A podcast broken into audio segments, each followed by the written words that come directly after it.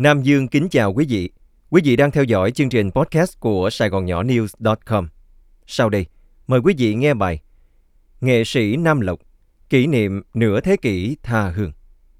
Kỳ 1 Dòng đời đổi thay Của tác giả Đoàn Tràng. Đời người ai cũng có những kỷ niệm luôn ở tận sâu trong lòng dĩ dãn, khó chôn vùi. Nghệ sĩ Nam Lộc cũng vậy. Có những chuyện xảy ra cách đây gần nửa thế kỷ mà khi kể lại, ông nhớ từng chi tiết và nói, cứ như ngày hôm qua. Hơn 60 năm làm việc trong lĩnh vực âm nhạc và hoạt động xã hội của nhạc sĩ Nam Lộc, khó có giấy bút nào lột tả hết được trên vài trang giấy. Nhưng những dấu ấn đặc biệt về một con người đa tài này đáng phải ghi nhận. Thuở thiếu thời Nhạc sĩ Nam Lộc, tên đầy đủ là Nguyễn Nam Lộc, người gốc Bắc Ninh, sinh năm 1944. Cha ông, một thiếu úy trong quân đội Pháp, được thuyên chuyển về Hà Nội ngay sau khi ông chào đời. Cho đến năm ông lên 10, gia đình di cư vào Nam. Có lẽ uống nước làng quê quan họ Bắc Ninh từ tấm bé, Nam Lộc mang trong mình máu văn nghệ và biểu lộ khá sớm biệt tài tổ chức. Năm 18 tuổi, cậu học trò lớp đệ nhị cấp của trường Chu Văn An đã đứng ra tổ chức Đại nhạc hội liên trường, có Trương Dương, Gia Long, Nguyễn Trãi, Petruski, Lê Văn Duyệt, Marie Curie, dân dân. Nhưng tính cách thích hoạt động xã hội lấn lướt máu nghệ sĩ, nên từ thời trung học, Nam Lộc tổ chức nhiều lần gây quỹ qua các sinh hoạt văn nghệ, chủ yếu là âm nhạc, để giúp những nạn nhân chiến tranh, cô nhi, quả phụ, nạn nhân quả hoạn, nạn nhân bão lục. Nam Lộc kể, đến khi lên đại học, ông thường qua chơi bên trung tâm sinh hoạt học đường, gặp ông Đỗ Ngọc Yến, nguyên chủ nhiệm báo Người Việt, và ông Nguyễn Trọng Nho. Hồi còn là sinh viên, ông Nguyễn Trọng Nho hay qua trường Chiêu Giang An để kêu tụi tôi bỏ lớp học đi biểu tình, biểu tình chống Tổng thống Diệm, chống đàn áp Phật giáo. Nam Lộc nhớ lại. Vì vậy, tụi tôi hay gọi đùa ông Yến là đàn anh của trung tâm sinh hoạt học đường, còn trung tâm sinh hoạt ngoài đường phải là ông Nho. Gọi là biểu tình nhưng Nam Lộc thừa nhận lúc đó ông chỉ đi chơi cho vui thôi, chứ chưa có lý tưởng đấu tranh gì như lớp đàn anh. Nhưng thời ấy, ông Đỗ Ngọc Yến đánh đúng tâm lý của các thanh niên trai tráng, kêu gọi sinh viên tham gia những sinh hoạt ở quán văn của giới văn nghệ sĩ như Trịnh Công Sơn, Khánh Ly, Miên Đức Thắng, vân vân của phong trào du ca và tình ca. Sau khi quán văn bị nhóm sinh viên thân cộng tấn công, ông Ngô Dương Toại bị bắn.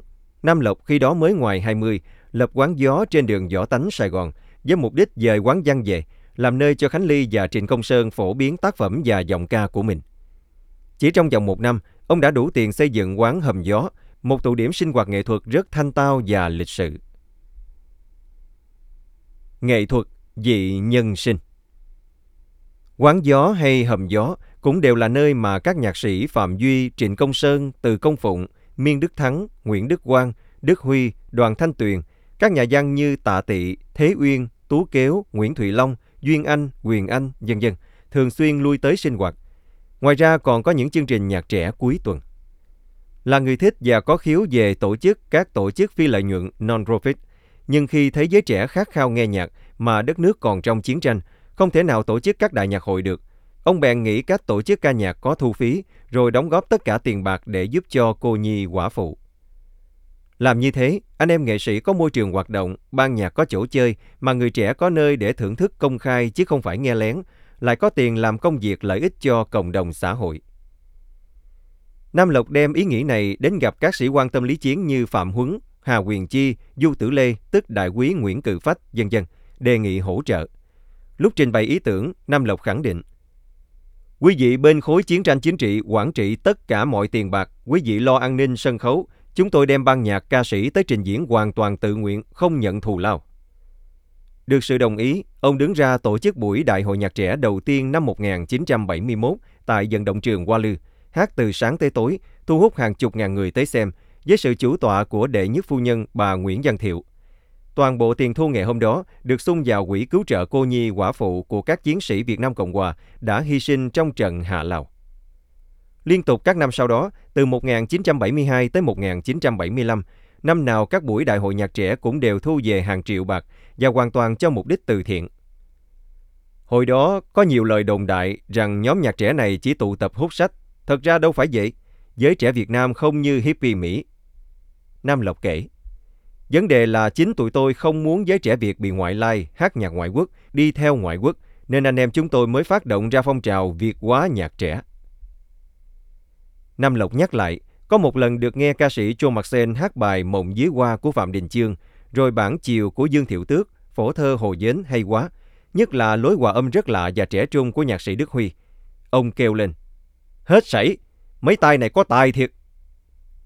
Sau đó, ông và bạn là nhạc sĩ Trường Kỳ, mất năm 2008, cùng một số bạn hữu thấy mình có trách nhiệm kéo mọi người về với văn hóa Việt, nên dịch những bài nhạc ngoại quốc sang lời Việt với mục đích thỏa mãn nhu cầu yêu thích nghe nhạc ngoại quốc của giới trẻ, nhưng phải mang nghệ thuật đi xa hơn, với lời bài hát, ý nghĩ và tâm tình là người Việt Nam.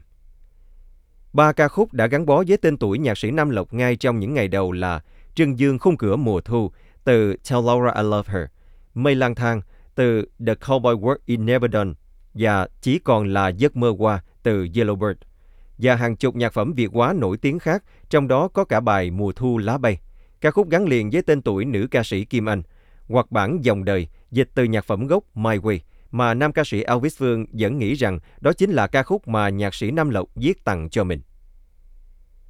Nam Lộc không làm văn nghệ vì mục đích thương mại mà làm nghệ thuật vì bản tánh con người. Ông còn làm cả tờ báo chuyên về nhạc trẻ. Nam Lộc nói, Nhạc trẻ là một trong những hoạt động tôi rất lấy làm hãnh diện. Chính nhờ nhạc trẻ này mà nó đi theo tôi sang tới Hoa Kỳ, giúp tôi trở thành một signature của người tổ chức Đại hội âm nhạc ngoài trời. Một phần cũng nhờ tôi có mối quan hệ với nhiều nghệ sĩ, điển hình như các đại hội gây quỹ xây dựng tượng đài chiến sĩ Việt Mỹ tại Westminster hoặc các buổi đại nhạc hội cảm ơn anh để gây quỹ cứu trợ thương phế binh Việt Nam Cộng Hòa. Đêm 25 tháng 4 năm 1975, nhận ra binh biến, Nam Lộc một mình lang thang trong phi trường Tân Sơn Nhất thì bất ngờ gặp nhạc sĩ Đức Huy. Với sự giúp đỡ của một bạn thân người Mỹ, Đức Huy có mặt trong phi trường từ mấy ngày trước, làm công việc đọc danh sách những người được lên phi cơ. Hôm ấy, do đã mệt mỏi, Đức Huy nhờ Nam Lộc nhận công việc thay mình, rồi chia tay lên đường sang Mỹ trước. Ba hôm sau, ông cũng rời Sài Gòn trên một chuyến bay. Tưởng sẽ định cư tại Montreal, Canada, như lời hứa của một gia đình người bạn quen nằm trong danh sách những người do anh đọc tên lúc ở phi trường Tân Sơn Nhất. Khi tới đảo Guam, lời hứa kia trở thành gió thoảng mây bay. Nhưng với ông, lời thất hứa đó lại quá hay, vì nhờ vậy ông mới có cơ hội phát triển được mọi khả năng của mình tại Hoa Kỳ. Ám ảnh chiếc xe bus màu vàng Ngày 2 tháng 5 năm 1975, sau một thời gian ngắn ở đảo Guam, khi vừa bước vào tuổi 30, Nam Lộc có mặt tại trại tị nạn Pendleton, thành phố San Clemente, Nam California. Với thân xác khỏe mạnh nhưng tâm trạng thì bị tê liệt vì không có gia đình hay người thân bên cạnh, không biết số phận mình sẽ ra sao. Ông từng tức giận. Thật sự lúc đó tôi giận nhiều hơn là nghĩ tới tương lai.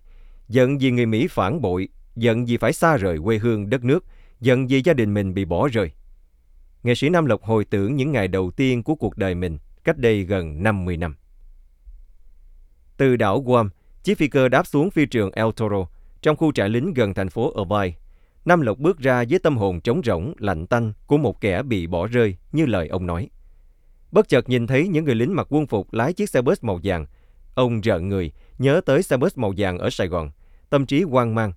Nhưng ông tự mình định thần khi nhớ lại rằng mình đang được đưa tới Los Angeles, nơi mà trong đầu ông được định sẵn là chốn phồn hoa, nhà cửa chọc trời và Hollywood hoa lệ. Nhưng ở phi trường El Toro, không khí im ắng quá. Rồi chiếc xe đưa ông ra Freeway 5 hướng tới San Diego. Hai bên đường chỉ toàn cam là cam. Những trái cam vàng ửng nằm trên cây hay rụng tràn lan dưới đất. À, thì ra người ta gọi là Orange County. Chiếc bus cũng màu vàng chạy được một lúc, vẫn không thấy nhà cửa, chỉ toàn những đoàn xe ngược xuôi lao dút trên xa lộ. Ông lo lắng, mình đang được đưa đi đâu đây? Tới lúc rẽ xe vào San Clemente City, nơi có ngôi nhà của cựu Tổng thống Nixon, ông mới chợt tỉnh. Ồ, oh, thì ra mình đang ở Mỹ. Nhưng ông lại nhanh chóng rơi vào tâm trạng hoang mang khi được chở tới thung lũng, nơi không hề có cỏ hoa thơ mộng mà toàn những chiếc lều màu xanh. Trại tập trung sao? Mình phải ở đây trong bao lâu? Mắt ông mờ đi. Trời California tháng 5 vẫn còn lạnh lắm, nhất là khi mới từ xứ nóng qua. Những người tị nạn như Nam Lộc chưa chịu được thay đổi đột ngột, được phát mỗi người một cái áo khoác jacket, nhà binh, già trẻ, lớn bé, trai gái, cao thấp gì cũng chỉ một size. Nhận áo xong, mọi người được đưa về lều. Nam Lộc nhớ lại, trong lều có sắp hàng dãy ghế bố khoảng 20 cái cho mỗi lều và chia đều hai bên. Buồn, lo, nhớ nhà, nhớ cha mẹ anh em, tôi không tài nào ngủ được. Cứ đêm đến là tôi đi lang thang, uống cà phê quanh quẩn khu mobile home của Red Cross và các cơ quan điều hành trại gần đó. Nơi có chỗ gửi thơ, ngồi viết thơ, gửi về nhà. Ban ngày ấm hơn, không có việc gì làm, tôi lăn ra ngủ. Tới giờ trưa người ta kêu đi ăn. Người Mỹ phục vụ toàn đồ Mỹ. Nhớ và thèm đồ ăn Việt mẹ nấu, chịu không nổi. Quý vị vừa theo dõi chương trình podcast của Sài Gòn Nhỏ News.com cùng với Nam Dương. Mời quý vị đón nghe chương trình sau.